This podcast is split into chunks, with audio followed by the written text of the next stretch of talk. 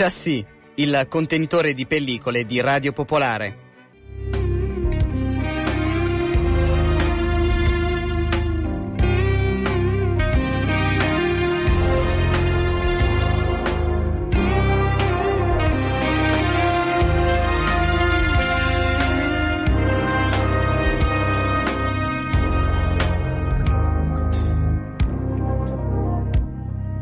Buona giornata a tutti da Barbara Sorrentini, bentornati a Chassis, Chassis del sabato dalle 11.30 alle 12.30, l'orario di questa nuova, eh, di questo nuovo anno in realtà perché abbiamo cominciato proprio con il 2019.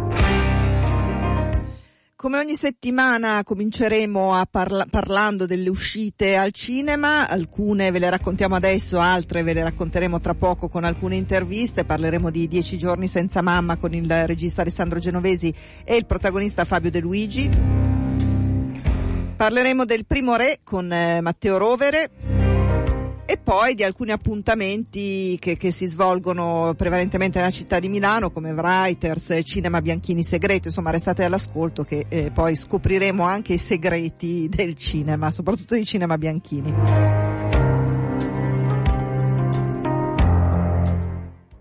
Est-ce que vous pouvez juste parler comme si vous parliez euh, en direct Ouais, Cédric Héroux, agriculteur, Bresse-Roya, délinquant.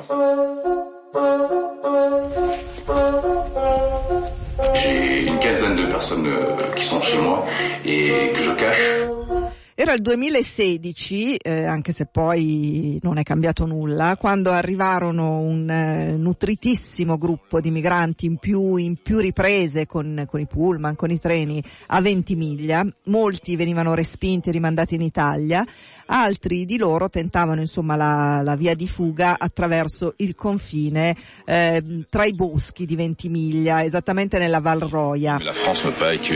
Nella Varroia molti di loro hanno trovato una persona, una persona buona e decisamente solidale, si chiamava Cedric Herrou, eh, un contadino eh, abbastanza giovane, che ha aperto le porte della sua grande casa, della sua baita e delle zone lì vicine per, eh, per ospitarli. Alcuni invece li ha personalmente accompagnati verso, eh, verso la Francia, chi in treno, chi appunto attraversando la vallata, il valico. Ora questa storia è raccontata in un documentario, si chiama Libero di Michel Toesca. Libero e Libero poi fa molto riferimento alle parole di Cédric Herrou, questo contadino che nella sua filosofia, che ovviamente poi è finito per essere seguito dai, dai media, a un certo punto si è ritrovato lì in mezzo ai boschi eh, la stampa, le tv, i politici stessi, le istituzioni, la polizia che andava eh, lì per capire che cosa stesse succedendo. Ecco, questo film è arrivato al cinema, un documentario girato con un taglio molto cinematografico. Le parole, quello che si sente dire, pur essendo stato girato appunto nel 2016 e qualche anno dopo, eh, il film comunque lo potete vedere, sicuramente è molto interessante vedere soprattutto cosa non è cambiato. Yeah. Some guy called over here, a doctor. He's looking for a driver. You interested? I am not a medical doctor. I'm a musician. I'm about to embark on a concert tour in the Deep South. What other experience do you have? Public relations. Do you foresee any issues in working for a black man? You in the Deep South? There's gonna be problems. Promise me you're gonna write me a letter. No promise. Green Book di Peter Farrelly, eh, tantissime candidature all'Oscar, tra cui miglior film. Eh, avete sentito la versione originale? Vi faccio sentire, no, me la faccio sentire dopo, quella in italiano. Questo film è anche arrivato nelle sale, molto atteso anche per i Golden Globe che ha eh, appena vinto, eh, compreso Viggo Mortensen, insomma, con varie candidature. Gli attori sono appunto, come vi dicevo, Viggo Mortensen e Mahershala Ali, che aveva già vinto un Oscar come eh, attore non protagonista di Moonlight, film che vinse l'Oscar invece. Eh, questo film eh, racconta la storia di un autista italo, italo-americano, appunto Viggo Mortensen, e di un pianista, tra l'altro una storia vera, ehm, Don Shirley, uno dei primi pianisti neri eh, ad avere successo in giro per gli Stati Uniti, però siamo negli anni 60 e l'autista accompagna il pianista nel suo tour eh, nella, nel profondo sud, partendo da New York, dal Bronx, eh, fino appunto al, al, profondo sud degli Stati Uniti, dove il razzismo è, vivo, era vivo, ma purtroppo non si può dire era vivo perché quello che si vede attraverso il film di fatto sembra essere un viaggio anche nell'America di oggi ma anche nel, nell'Italia di oggi, nell'Europa di oggi, insomma è evidente che è molto attuale questo film nonostante racconti una storia di tantissimi anni fa, è un film che è stato eh, acclamato un po' da tutti, visti anche i premi e le candidature, eh, sicuramente tra quelli favoriti nonostante ci siano film che hanno magari maggiori candidature come Roma penso o la favorita stessa stessa, eh, però eh, sicuramente uno dei migliori di questo, di questo anno. Eh, avevo detto che vi facevo sentire la versione doppiata, se cercate di andarlo a vedere in versione originale perché il lavoro che fanno entrambi gli attori, Viggo Mortensen che poi ogni tanto parla italiano, eh, perché lui parla italiano, però essendo italo-americano il suo personaggio spesso usa l'italiano, e invece Mahershala Ali parla con questo tono molto suadente, molto raffinato, eh, pieno di cultura, che veramente ha molto poco a che vedere con il doppiaggio. Sì, ha chiamato qui un tizio, sta cercando un autista. Ti interessa? Devo andare in tour nel profondo sud. Mi dica, è bravo in qualcos'altro? Pubbliche relazioni. Prevede qualche problema a lavorare per un uomo di colore? Lei nel profondo sud? Prevedo casini. Prometti che mi scriverai una lettera. Te lo prometto. Stiamo per interagire con alcune delle persone più facoltose d'America e ritengo che dovrebbe comportarsi mm. in maniera più raffinata.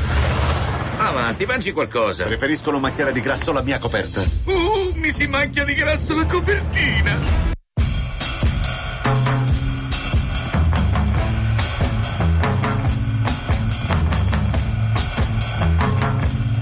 E come vi dicevo, Green Book è uscito al cinema, andate a vederlo. E mm, è un, questo è un brano dalla colonna sonora. Vi ricordo che ci potete seguire sulla pagina Facebook Chassis Radio Popolare e su Twitter Chassis Radio Pop.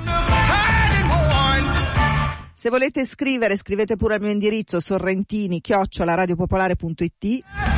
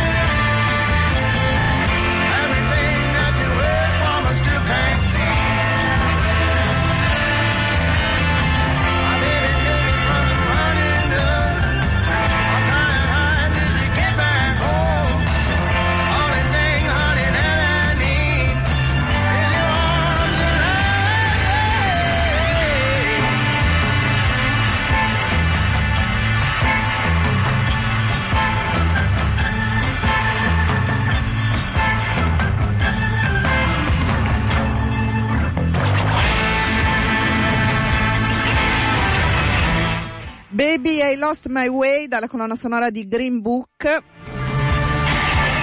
Ora andiamo, torniamo in Italia, eh, si fa per dire, poi dall'intervista capirete perché, e andiamo a parlare del Primo Re, film ambientato nel 753 a.C. Stiamo parlando della nascita della città di Roma, eh, Romolo e Remo, con Alessandro Borghi, film eh, decisamente molto molto dispendioso da ogni punto di vista, molto apocalittico, eh, ne parliamo con Matteo Ruvere, il regista.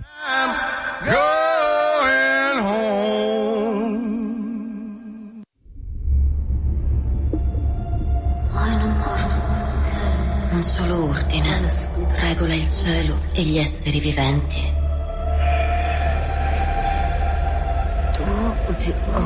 Due uomini uniti come uno solo. Fratelli. Tra voi due c'è un solo re.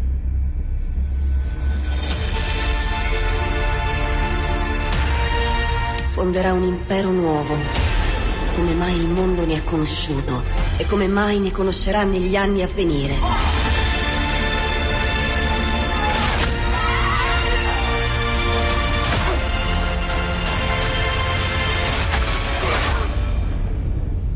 Matteo Rovere, parliamo del film Il primo re, eh, intanto bentornato a Radio Popolare, ci eravamo già sentiti per Veloce come il vento, quindi insomma un piacere risentirti. Ciao, grazie, sì, buongiorno. Parto proprio da una tua frase, constatazione su, sulla nascita di questo film che è perché in realtà non è mai stato trattato al cinema il, il, mito fondativo, cioè la creazione di Roma. Beh, un'impresa, una sfida pazzesca. Qual è stato il motore di, di, di questa scelta? Ma eh, sicuramente il motore era ed è quello di fare un film che intrattenesse e divertisse il pubblico, che regalasse poi alla fine allo spettatore quelle due ore eh, io spero di godimento, mi piace dire, nel senso di qualcosa che va fuori dalla realtà quotidiana, che porta via la fantasia e come dire, sposta fisicamente, in questo caso proprio sposta fisicamente dalla sedia del cinema, gli spettatori li porta in un altro mondo. Tutto questo ovviamente ha trovato terreno molto molto fertile nel racconto della Fondazione di Roma, che è eh, un momento che non tanto eh, per Roma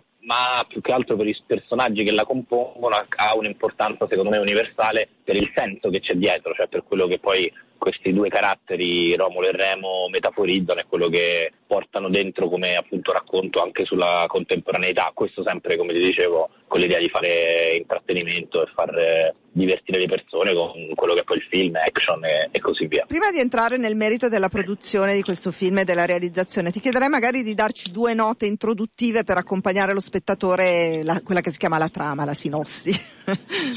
Sì, diciamo che la, la, storia è quella proprio di questi due fratelli che vivono in un mondo arcaico difficilissimo, assolutamente ostile proprio alla, alla sopravvivenza e quindi hanno la vita, la sopravvivenza come eh, valore imprescindibile cercano in tutti i modi di, di aiutarsi l'un l'altro per... Eh, veramente per portare a termine la giornata e sopravvivere. Il fiume Tevere esonda, sfonda i suoi argini e c'è questa grande come dire, esondazione, questa grande alluvione che li prende fisicamente li, li trascina nelle terre di Albalonga e da lì parte la loro avventura prima di fuga e poi di, di veramente di protezione reciproca che li porterà poi a questo scontro e a, e a fondare qualcosa che ancora in qualche modo loro non sanno che valore avrà in futuro, ma noi sappiamo che è prima la città e poi l'impero romano. Chiaramente tutto questo accade in un clima epico, eh, quando si vedono film così in genere si dice un film che non sembra neanche italiano perché eh, chiaramente mi hai capito quando dico questa certo. frase, eh, quindi immagino uno sforzo pazzesco sia in fase di riprese che poi di post produzione. Vuoi raccontarci un po' com'è andata? Sì, ma il film è un film molto molto mh, grosso insomma come impianto per essere un film italiano perché appunto è costato circa 9 milioni che sono poi capitali arrivati un po' da tutta Europa per eh, comporre questa idea quindi è un film insomma, molto molto richiesto anche all'estero, molto, molto venduto e che uscirà in tanti paesi.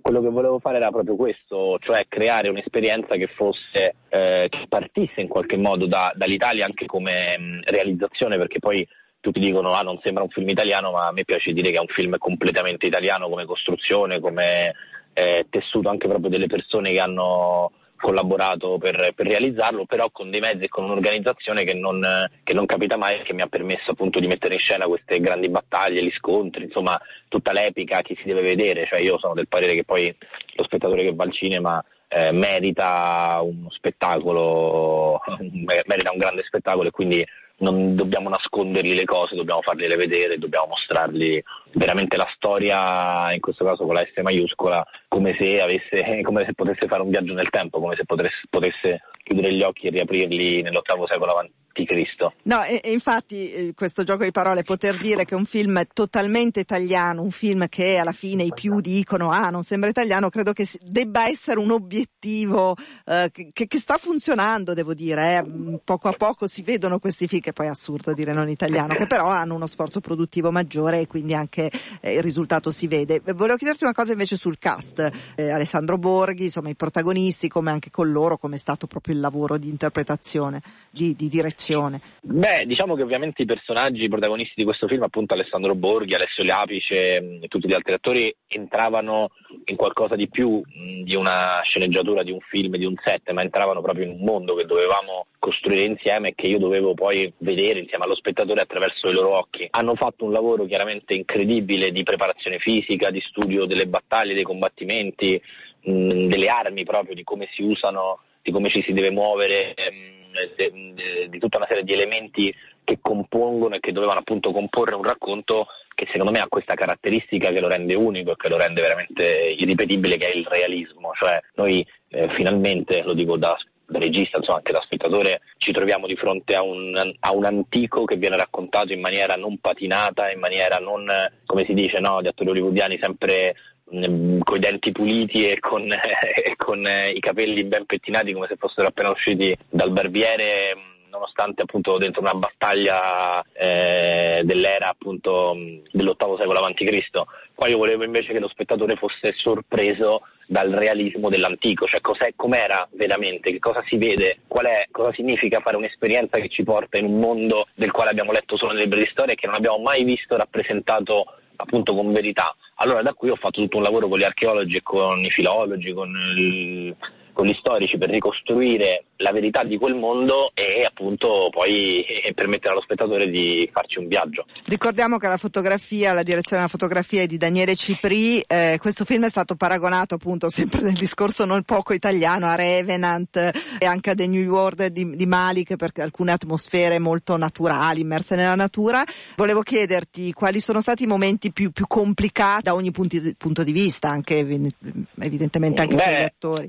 Beh, è stata una lavorazione estremamente complessa, sicuramente la ricostruzione dell'esondazione del Tevere che abbiamo fatto con eh, diciamo una tecnica mista analogica e digitale, ma anche le stesse battaglie perché considera che io proprio per dare allo spettatore una sensazione di verità, per quanto per, insomma, ho cercato di fare tutte coreografie dal vero, cioè di dare veramente la sensazione che poi le ferite fossero reali, che tutto quello che avviene davanti ai nostri occhi sia il più possibile verosimile. E qui chiaramente eh, gli attori purtroppo per loro, per fortuna, perché poi diciamo, mi hanno anche ringraziato dell'incredibile esperienza, però siamo trovati a dover lavorare in condizioni um, assolutamente improbabili e difficilissime, che sono appunto eh, condizioni atmosferiche uniche, il freddo, l'acqua, insomma è stato veramente un lavoro dove hanno messo il cuore, dove hanno avuto la capacità di, come si suol dire, di dare tutto. Dove avete girato? Abbiamo girato mh, eh, nelle osi naturali del WWF del Lazio, del centro Italia, perché appunto sono luoghi dove a 360 gradi è possibile no, muovere lo sguardo e non incontrando traccia del, dell'uomo. E poi ci sono anche delle sequenze che sono state fatte in Ungheria, in Sud America, insomma un film che ha... è molto ricco, come dire, molto complesso. Grazie Matteo Rovere, Il primo re, un film italianissimo, mettiamola così. Sì, sì, assolutamente. Grazie, grazie a te, Ciao, grazie a voi. Grazie.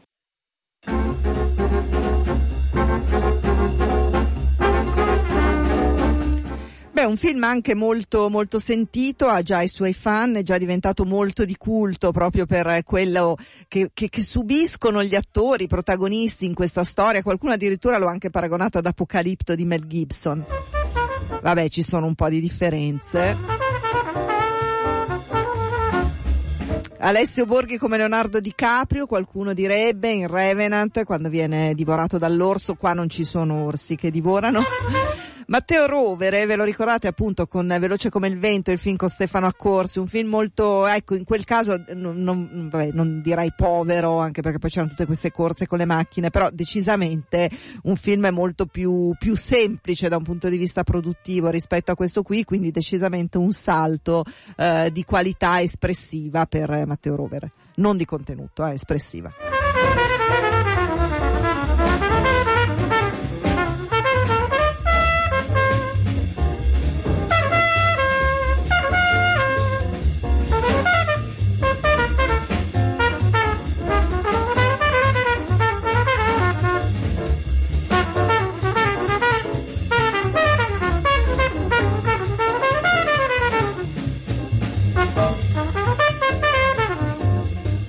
Siete sempre all'ascolto di Chassis, eh, con voi Barbara Sorrentini, ci trovate alla pagina Facebook Chassis Radio Popolare, su Twitter Chassis Radio Pop, se volete scrivere scrivete al mio indirizzo sorrentini chiocciolaradiopopolare.it.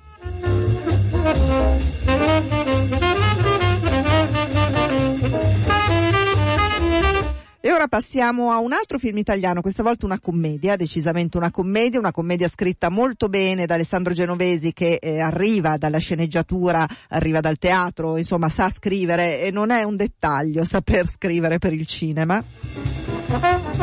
Ricordiamo Happy Family di Salvatore, era scritto da lui, aveva come tra i protagonisti Fabio De Luigi. Fabio De Luigi ha lavorato tante volte con Alessandro Genovesi, eh, sia eh, nei panni di sceneggiatore che di regista, e Fabio De Luigi sempre come attore. Attore, eh, quando si dice attore intelligente, attore presente, nel senso che hanno anche un po' adattato alla persona il personaggio. Dieci giorni senza mamma, eh, un film che vede costretto un padre molto preso da sé, dal suo lavoro, dai suoi interessi, a gestire tre figli di età completamente diverse, eh, quando la madre, Valentina Lodovini, decide di farsi un viaggio di dieci giorni a Cuba e sparire, insomma, e lasciare appunto i figli in mano al padre. Se vogliamo una storia apparentemente molto semplice, già vista, anche qui se vogliamo ci sono un po' dei riferimenti alla commedia americana, eh, però c'è un però, lo scopriremo attraverso la conversazione con adesso Alessandro Genovesi e poi con Fabio De Luigi. Camilla, hai un minuto per scendere a fare colazione. Tito, slega tua sorella e scendete giù in cucina. Papà, mi dai una mano? No, da fare. Non muoverti, vigliacca. D'accordo. Sentite! Vado dieci giorni a Cuba con vostra zia Caterina. E noi con chi restiamo, scusa? Con papà. Con papà. Dieci giorni senza mamma, eh, con Alessandro Genovesi, regista, anche sceneggiatore naturalmente, che abbiamo già sentito varie volte qui a Radio Popolare. Bentornato. Grazie, è sempre un piacere. Ma partirei da, un po' da come è nata, visto che appunto sei sceneggiatore, da, da dove è nata la scrittura di questo film e perché questa storia, insomma, come ti è venuta questa idea? Ma un po' dalla, da, da, un'esplicita richiesta di mia figlia, che ha tipo 10, cioè tipo ha 10 anni, e, eh, e, mi ha detto, sì pa, papà i tuoi film sono molto divertenti, però secondo me provo a farne uno anche per, per bambini. E eh, ci siamo messi insomma a riflettere, pensare, via dicendo, e, e, e alla fine c'è un, effettivamente un buco, no? parlando anche con i produttori, c'è effettivamente un buco di eh, film italiani che, che, che, che, raccontino storie che vanno bene per tutta la famiglia, per cui che, siano in qualche maniera gli americani lo chiamano family e, e, qua non c'è, nel senso che quella cosa lì da un punto di vista commerciale è coperta praticamente solo da, dagli americani. Quindi questo ha destato chiaramente l'interesse dei, dei produttori e, e poi era il tentativo di raccontare una storia che fosse molto semplice, per cui è, è davvero raccontabile in tre parole questo è sempre un pregio per, per, i film perché quando il plot è forte quasi sempre poi il film funziona. E, e provare a vedere che cosa succedeva mettendo Fabio, questo è credo il terzo, il quarto film che facciamo insieme, mettendo Fabio in questa nuova, nuova situazione. Non avevo mai lavorato con i bambini e quella è un'altra difficoltà che non avevo preventivato, però invece è stato tutto molto diverso, insomma de- delle volte le cose vanno dritte e delle, cose, le vo- delle volte le cose non, non, vanno, non, vanno, così dritte. In questo caso è andato tutto dritto, per cui sono contento. Ecco. Sì, tra l'altro sono non tre... sono quasi mai. sono tre bambini, ragazzi comunque di età molto, molto, diverse, quindi anche con esigenze molto diverse, immagino anche sul set, cioè proprio nel lavoro di, di preparazione. Beh sì, perché poi hai, però insomma una volta che tu ti accordi e sai che ogni mattina è come andare a fare l'inserimento alla materna, più o meno, eh, si, si, tratta di, di, di, tutti gli attori secondo me sono poi alla fine un po' bambini. si immagina no? anche Fabio De Luigi. esatto, per cui eh, tutto sta ad accordarsi con la sensibilità di una persona che comunque al, al di là dell'età che ha è, è una persona e, e, mettersi in contatto con quella, dopodiché secondo me le cose, insomma qua sono, sono, sono uscite, poi è chiaro che avere una bambina di due anni e mezzo che ha delle esigenze che sono sacre, tipo fare il pisolino a un certo punto se stanca oppure aspettare che abbia voglia di neanche girare perché per lei non era girare ma era giocare Uh, insomma vuol dire che tutta la troupe, 90 persone si fermano per aspettare che, che, abbia fatto il pisodino, ha mangiato, non ha mangiato, però è bello. Insomma, certo, cambi, ora, cambi proprio il ritmo anche di lavorazione. È un'altra cosa, è curioso e non l'avevo mai fatto e quindi insomma in generale a me le cose che non ho mai fatto mi divertono sempre o mi incuriosiscono quantomeno. E, è andata bene. E avevi già pensato a Fabio, come cioè l'idea era già che fosse lì?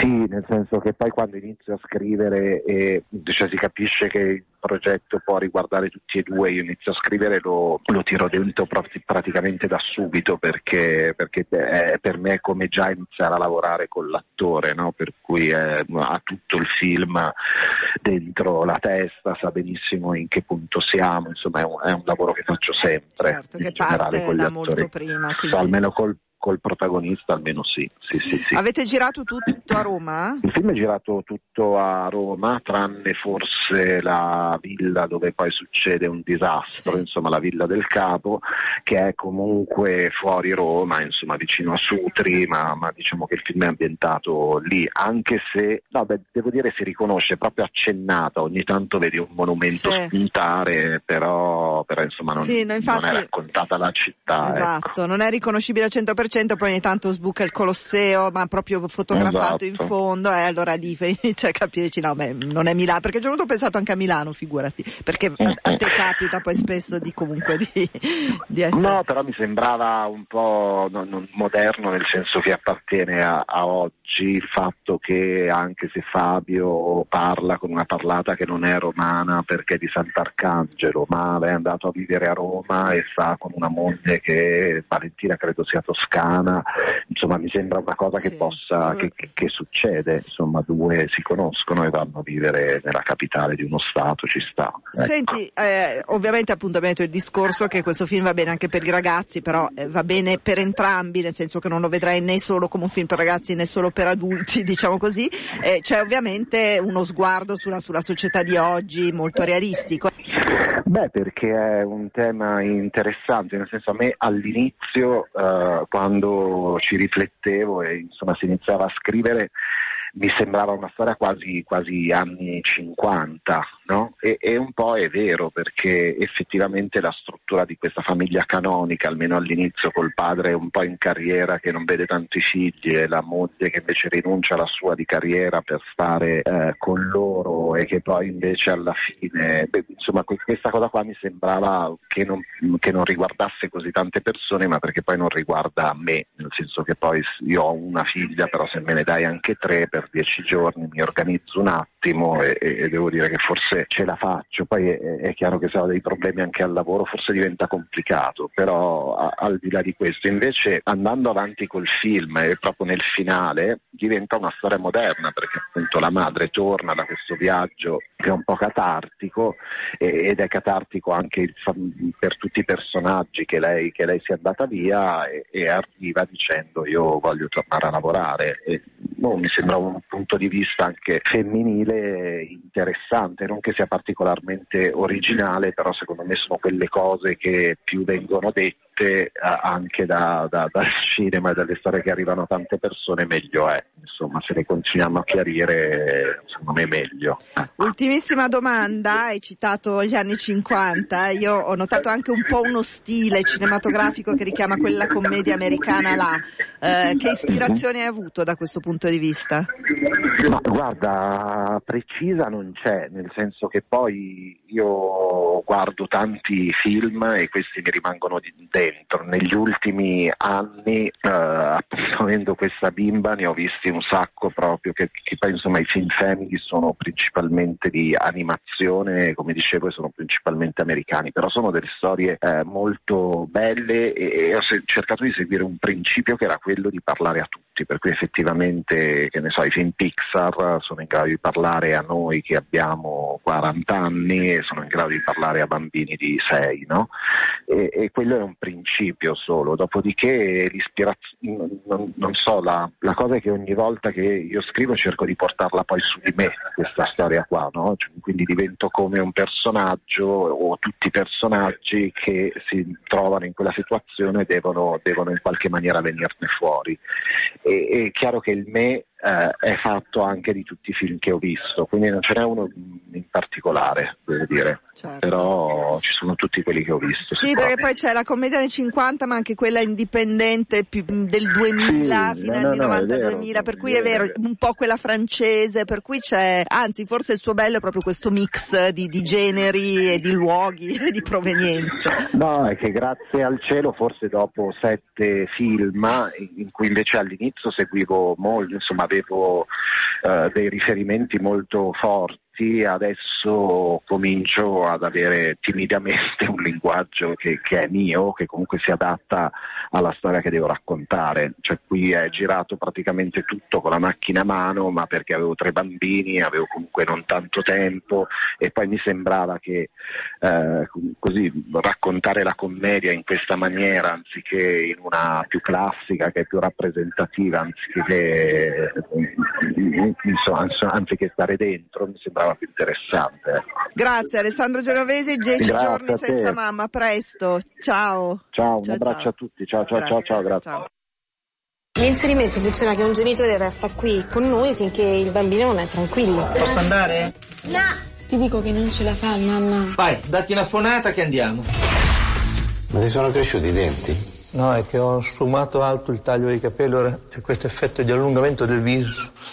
Dieci giorni senza mamma, Fabio De Luigi con noi a Radio Popolare, eh, protagonista questa parte appunto di, di, padre, ma che tipo di padre sei? Non nella vita, nel film, eh, nel, non mi permetterei mai. Ne, nel film sono un paio, hai detto bene, sono protagonisti, i protagonisti sono tre bambini straordinari, secondo me, di, di, tre diverse età, una bambina di 13, un bambino di 6 e una di 2, che insomma mi mettono gravemente in difficoltà per rispondere alla tua domanda, perché come magari succede a qualcuno, qualcuno nel film, sono talmente assorbito, da, essendo l'unico che lavora, dal lavoro che faccio, che in qualche modo ho dimenticato di, di condividere o di, o, di, o di, vivere meglio la, la mia famiglia. Quindi quando mi ritrovo solo con questi tre ragazzi, avendo anche un fronte aperto sul lavoro, eh, vado in netta difficoltà Ecco, questo è un po' il riassunto. È un film, è una commedia molto divertente, purtroppo non sempre Grazie. in Italia si riesce a, a, lavorare con delle, insomma, in questo modo, vabbè, insomma, non, non Grazie. voglio aprire.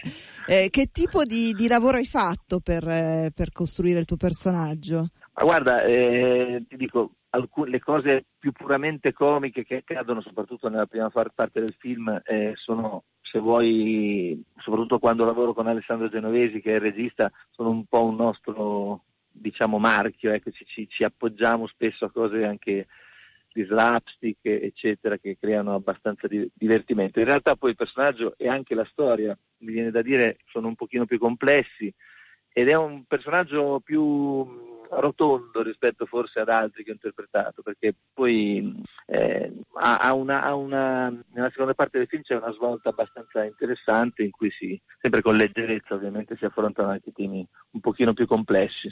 Lo, è stato scritto su di te questo film? Eh? Ah, oddio, più che con, su di me, a fianco a me, perché, eh, sì. perché, abbiamo con Alessandro siamo già al terzo film, con, se poi aggiungiamo anche il film di Salvatore che aveva scritto Alessandro Genovesi, siamo a quota 4, quindi ci conosciamo molto bene e, e spesso ci sentiamo anche in fase di sceneggiatura per, per, trovare la direzione giusta. Poi il film giustamente lo, lo ha firmato lui insieme a Giovanni Bognetti, ma è chiaramente una cosa nella quale mi trovo abbastanza a mio agio. Ecco. Quanto ti, ti, sei divertito a farlo, ma anche quante difficoltà ci sono state e quali, se voglia di raccontarne almeno una. Guarda, il divertimento era, era, un po' diffuso perché avendo appunto tre minorenni in scena quasi tutti i giorni, ci siamo trasformati tutti noi, un, abbiamo trasformato il set in una specie di grande asilo e, e quindi era abbastanza bello vedere gente di, di solito fa lavori un po' di eh, attrezzisti o macchinisti che si prestavano a intrattenere la, la, soprattutto la 2N bianca, ma anche il ragazzino di sei anni, Matteo. No, è stato molto bello, molto faticoso, aggiungo, perché poi con i bambini bisogna avere tanta pazienza, però i risultati secondo me sono ottimi. E la, eh, girare in quella specie di, di materasso a palla gonfiabile Beh, quello, eh, io sai, sono un po' il Tom Cruise della, della, mi piace fare le scene da io, ma in questo caso non mi è stato permesso, quindi sono, parto io, ma finisce eh, di girare dentro una, uno stuntman. L'ultima cosa volevo portarla un po' più sull'aspetto sociale, perché ovviamente il taglio di questa sì. commedia è questo. Eh, quanto sì. sei ispirata alla realtà? Anche in base proprio alla vostra esperienza, conoscenza, amici, persone, insomma, sempre amici si dice mai se stessi. Eh, esatto, no, è abbastanza, no, senza abbastanza, è un film, l'abbiamo definito, è una famiglia abbastanza comune, più che normale, che normale vuol dire poco. E quindi è, sono situazioni, credo, almeno i primi commenti che sento in questi giorni di anteprime sono proprio di identificazione, sia per quanto riguarda l'aspetto appunto familiare, non ci sono contrasti, non ci sono crisi del, desider- del cali del desiderio o litigate furibonde, siamo una famiglia fondamentalmente che funziona, ma alla quale accade questo imprevisto che poi genera una serie di meccanismi comici. E, e stessa cosa per quanto riguarda il lavoro, perché l'altro aspetto un po' che tocchiamo è quando a un certo punto uno dei protagonisti del film dice che la, la precarietà è è, è, è, vita, è il posto fisso è la morte, insomma un po' si toccano anche tematiche che riguardano il lavoro e, e la società, questa, quella che viviamo oggi, almeno così ci è sembrato. Grazie Fabio De Luigi, dieci giorni senza mamma, è vero, in effetti i tre ragazzini sono incredibili tutti e tre. Grazie, grazie. Ciao, a presto. Va bene, grazie tante, buona giornata, ciao, ciao. a presto.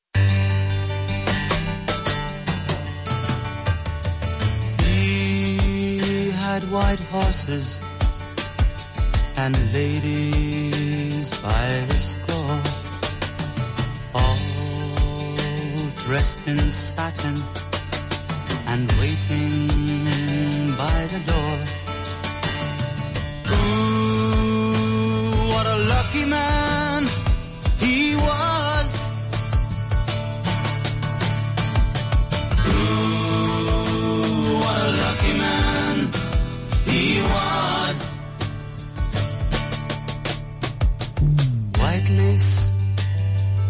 feathers, they made up his bed. A gold covered mattress on which he was led. Ooh,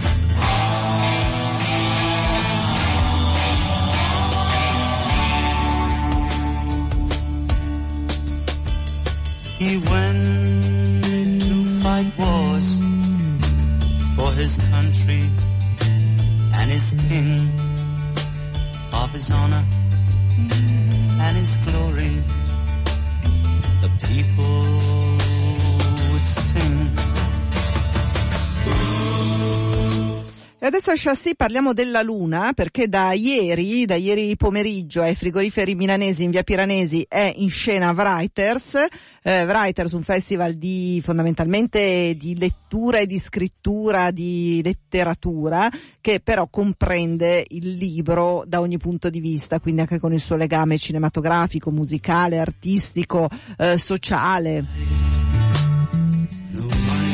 E mm, tra questi appuntamenti ce n'è uno dedicato al cinema, è, è proprio oggi pomeriggio alle 18.30. Prima di entrare nel, nel, dettaglio di questo appuntamento vi ricordo che ci potete seguire sulla pagina Facebook Chassis Radio Popolare, su Twitter eh, Chassis Radio Pop e sul sito di Radio Popolare trovate i podcast di tutte le puntate con il sommario della puntata, di tutte le puntate andate in onda. 400 calci, insomma un punto di riferimento per i cinefili più, più critici e più arrabbiati e spiritosi. Con noi uno del collettivo, Andrea Di Lecce, benvenuto a Radio Popolare. Grazie mille per avermi invitato e per aver rivelato la mia identità segreta. Ah, oh, non dovevo?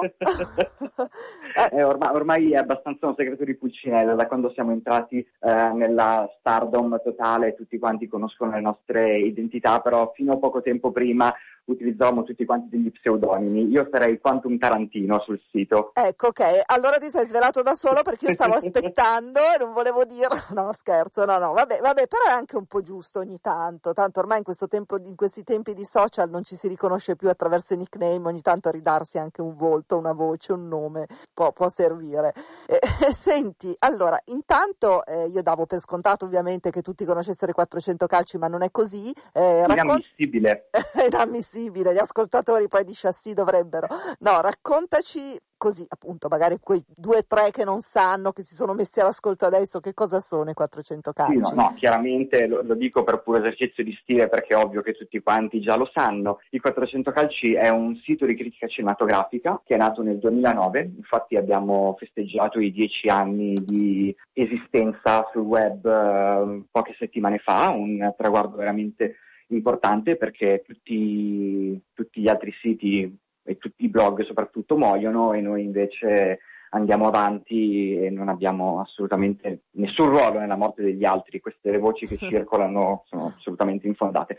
E, um, ci occupiamo da sempre di quello che noi chiamiamo cinema di menare, che secondo la um, definizione che ne diamo nel manifesto del sito è Ehm, tutto quello che rientra in quella macro categoria di cinema di genere. Noi chiamiamo, lo chiamiamo action horror ed eccezioni meritevoli, però nel corso degli anni quelle eccezioni meritevoli eh, si sono espanse talmente tanto da diventare anche soprattutto parte integrante della nostra produzione critica, quindi non lo so, thriller, film di supereroi, film di ehm, arti marziali, tutti i sottogeneri dei sottogeneri, eh, finché c'è della violenza, finché ci sono delle esplosioni, noi li prendiamo e li copriamo.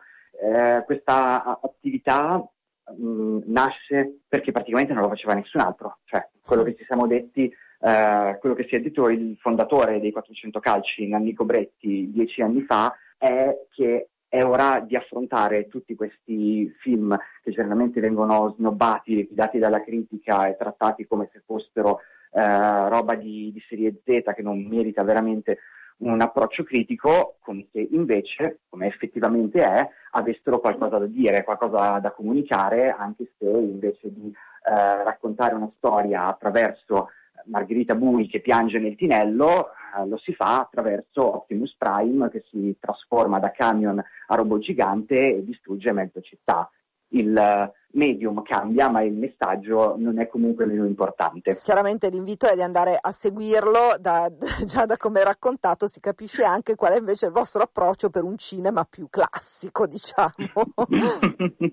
classico beh, il... commerciale, insomma, quello. Sì, beh, la definizione di commerciale poi è estremamente volatile perché a seconda di chi lo chiedi ognuno ti dà una definizione diversa. Uh, quello su cui quasi tutta la critica è concorde è che si debba trattarsi necessariamente di qualcosa che, visto che piace a tanti, allora eh, debba anche valere di meno, debba anche avere messaggi meno profondi. Noi ci battiamo soprattutto per questo, per affrontare qualsiasi tipo di, di film uh, con uh, senza pregiudizi legati al, al, livello produttivo, ai soldi che, che, ha fatto il box office e cercare di tirare fuori ogni volta un discorso intelligente o quantomeno interessante che vada al di là di uh, film di esplosioni, allora deve essere una cagata. Voi, il, coll- alcuni del collettivo, si ritroveranno sabato al, alle 18.30 ai frigoriferi milanesi per Writers. Cosa farete? So già che è un segreto, voi vivete nel segreto.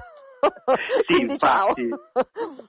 non facciamo vedere le nostre facce, non diciamo i nostri nomi, andiamo agli eventi senza dire cosa succede. Abbiamo anche fatto un paio di eventi segreti gli anni scorsi in cui dicevano 400 ci saranno nel posto X, allora X. Cosa faranno? Non ve lo diciamo, voi venite. Incredibilmente della gente è venuta, quindi abbiamo detto perché disturbarci a distribuire comunicati stampa se tanto ormai il, il, il livello di seguito è questo.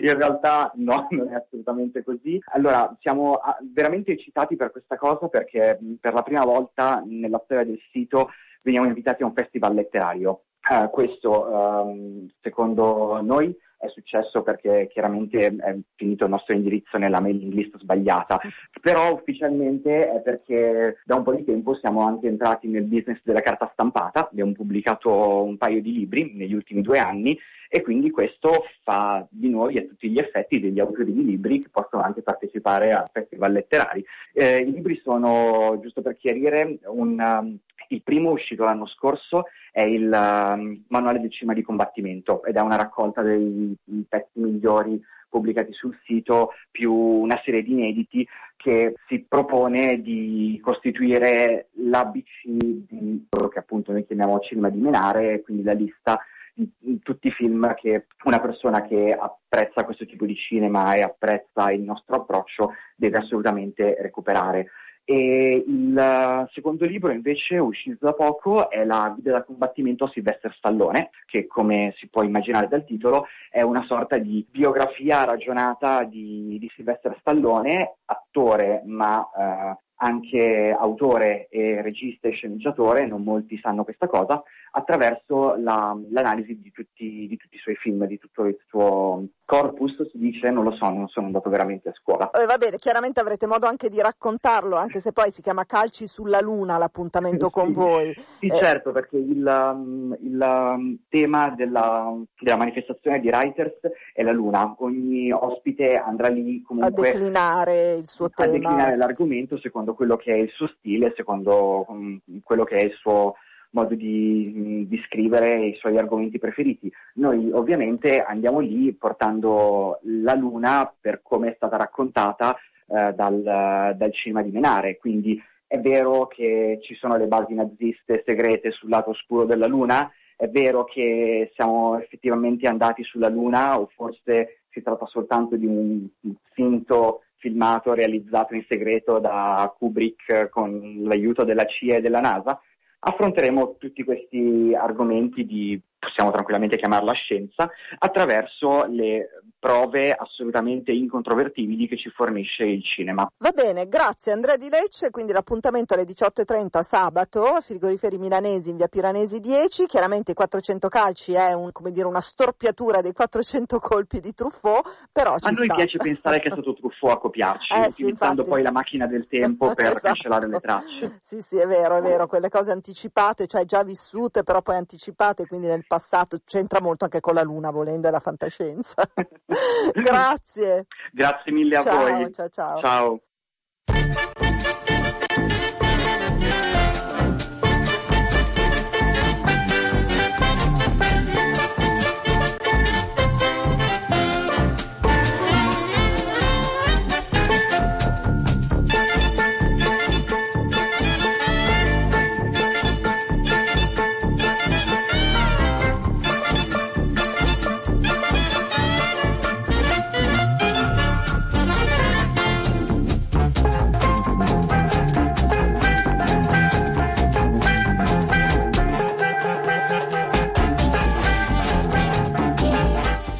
Bene, bene, ora siete informatissimi sull'appuntamento, i 100 calci sulla Luna con i 400, 400 non 100, con i 400 calci, col collettivo dei 400 calci.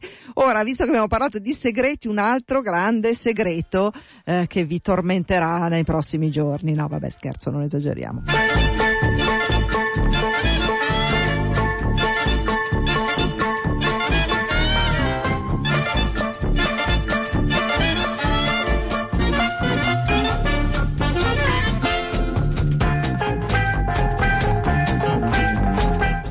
Qualcuno di voi ricorderà Cinema Bianchini in Darsena, ossia sul battello, guardare il film praticamente sull'acqua. Cinema Bianchini adesso ha scoperto un altro luogo, si chiama infatti Cinema Bianchini Segreto, eh, resterà segreto, però eh, con noi Edoardo Scarpellini, amministratore delegato del gruppo Milano Card che organizza appunto le, le proiezioni di Cinema Bianchini, intanto benvenuto a Radio Popolare. Grazie mille, buongiorno a tutti. Noi ci siamo già detti che non si può dire esattamente dov'è il posto, infatti non lo diremo, però eh, intanto esatto. vi chiederei, vabbè, com'è andata la prima edizione? Sul battello? Sì. Sì, ma la seconda edizione in verità perché... Sì, è vero, sì, prima nel senso che era un altro e... luogo. è, andata, è andata benissimo, devo dire che anche quest'anno abbiamo avuto un successo di pubblico, siamo cresciuti rispetto all'anno scorso e soprattutto anche come soddisfazione dei, degli utenti e quindi siamo molto molto contenti e ascoltando i nostri utenti ci è venuta questa idea di questo nuovo cinema Bianchini segreto e, e da qui l'abbiamo iniziato a costruire. Perché segreto? Di quello che puoi dire e quello che vuoi dire. Ma possiamo dire che siamo nel cuore di Milano perché siamo in via Francesco Sforza, quindi veramente nelle, a pochissimi passi da Piazza Duomo.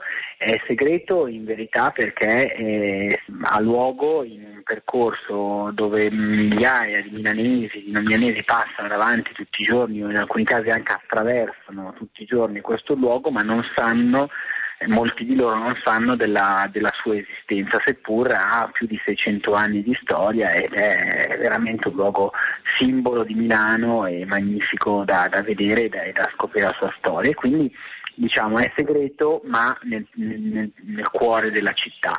Eh, abbiamo, vogliamo tramite il cinema eh, riuscire a far scoprire un po' nel DNA di Cinema Bianchini, far scoprire luoghi eh, storici, artistici eh, qua a Milano ma adesso anche in altre città appunto attraverso il cinema e quindi eh, invitiamo i nostri, i nostri, ospiti a scegliere la data, a scegliere il film e trovarsi via Francesco Sforza 32 e saranno più che sorpresi. E una delle peculiarità ovviamente delle, delle due edizioni precedenti era intanto eh, la cosa particolare di vedersi un film praticamente sull'acqua e l'altra che comunque eh, offrivate, insomma rendevate più dolce la visione. Lo farete anche qui? Assolutamente, anche qui sono previsti tutta una serie di benefit eh, che vanno dalla tisana e al cioccolatini a tante altre cose che ci saranno durante le varie serate. Abbiamo inoltre inserito eh, una serie di incontri con critici cinematografici che in pochi minuti introdurranno alcuni dei film che andiamo a proporre.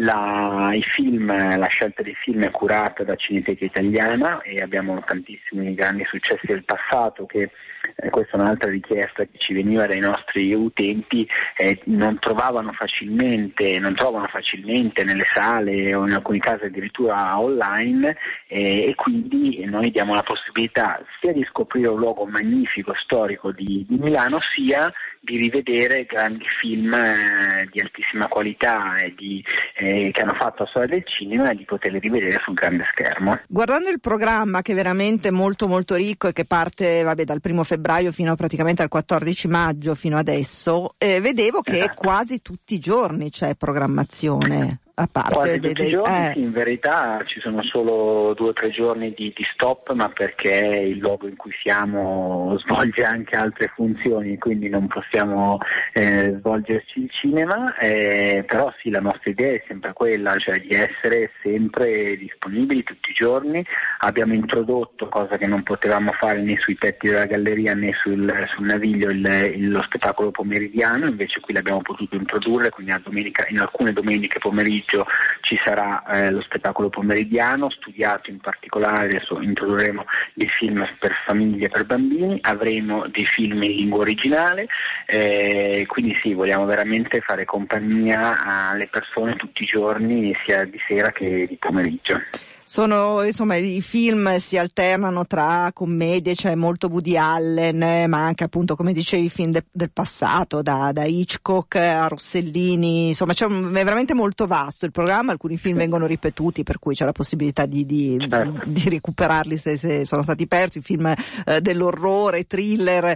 Eh, volevo chiedervi invece, chiederti ancora una cosa. Allora, ci sono stati questi due luoghi meravigliosi come appunto, vabbè, la, i tetti sopra il Duomo della Galleria stupendi e la Darsena. Quei luoghi lì verranno ripercorsi oppure una volta finito il ciclo basta, lì non si torna no, più? No, Assolutamente, noi sui tetti siamo stati sia nel 2017, siamo tornati nel, nel 2018 e siamo già pronti a tornarci nel 2019. Chiaramente d'estate, sì, ovviamente. D'estate, assolutamente, stessa cosa è stata per la Darsena, eh, abbiamo ricevuto richieste di farlo anche in primavera in Darsena e non solo in, in, in, autunno e ci stiamo lavorando e dopodiché adesso per la prossima stagione stiamo lavorando al primo cinema drive-in eh, di Milano che si terrà in un'altra area eh, storica della città e che si sta facendo molto per poterla rilanciare, riportare nei cuori della, eh, dei cittadini e di chi vive la città e appunto una delle prime proposte che abbiamo fatto è stata quella di portare il cinema, in questo caso tramite un drive-in e, e quindi anche, anche, ci sarà anche questa nuova, nuova proposta e nuova offerta. Adesso ti faccio la domandona, preparati, perché allora questa è una bellissima esperienza di cinema diffuso in luoghi particolari. Eh, la domanda è avete pensato in progetto, in programma, non adesso, più avanti, di farlo anche in periferia? Penso proprio al drive-in perché richiede spazio e quindi magari, oltre ovviamente questo, al senso sociale di farlo in periferia. Certo. Questo drive-in a cui stiamo lavorando sarà in periferia, sarà in una periferia di Milano e quindi assolutamente sì. Inoltre stiamo proprio ragionando in queste settimane eh, sulla possibilità di fare delle tappe durante la prossima estate con eh, un cinema particolare negli otto municipi eh, della città e quindi anche nelle, nelle, periferie. Quindi assolutamente sì, crediamo veramente che il cinema sia veramente un, uno strumento per poter fare aggregazione e per poter far riscoprire costruire eh, luoghi e zone delle, delle, città, quindi crediamo molto nella, nella finalità educativa e sociale del, del, cinema e ci stiamo lavorando. Grazie Edoardo Scarpellini, iniziativa molto bella che ci teniamo veramente a seguire e a consigliarvi e a presto allora. Le prenotazioni sempre su cinemabianchini.it, mi raccomando perché come sempre siamo un cinema che è solo prenotabile online. Grazie. E siamo in chiusura di questa puntata di Chassis che ritroverete sul sito di Radio Popolare e anche sulla pagina Facebook Chassis Radio Popolare e Twitter Chassis Radio Pop. Eh, la canzone dei titoli di coda è cambiata per febbraio, Mia Martini, almeno tu nell'universo, dal film Io sono mia. Vabbè, insomma, questa canzone non è che arrivi da un film, però in questo caso il contesto è questo, visto che in questo mese, eh, dopo l'uscita cinematografica, lo si potrà vedere su Rai 1. Un saluto a Barbara Sorrentini, appuntamento a sabato prossimo, sempre dalle 11.30 alle 12 11.30. Ciao!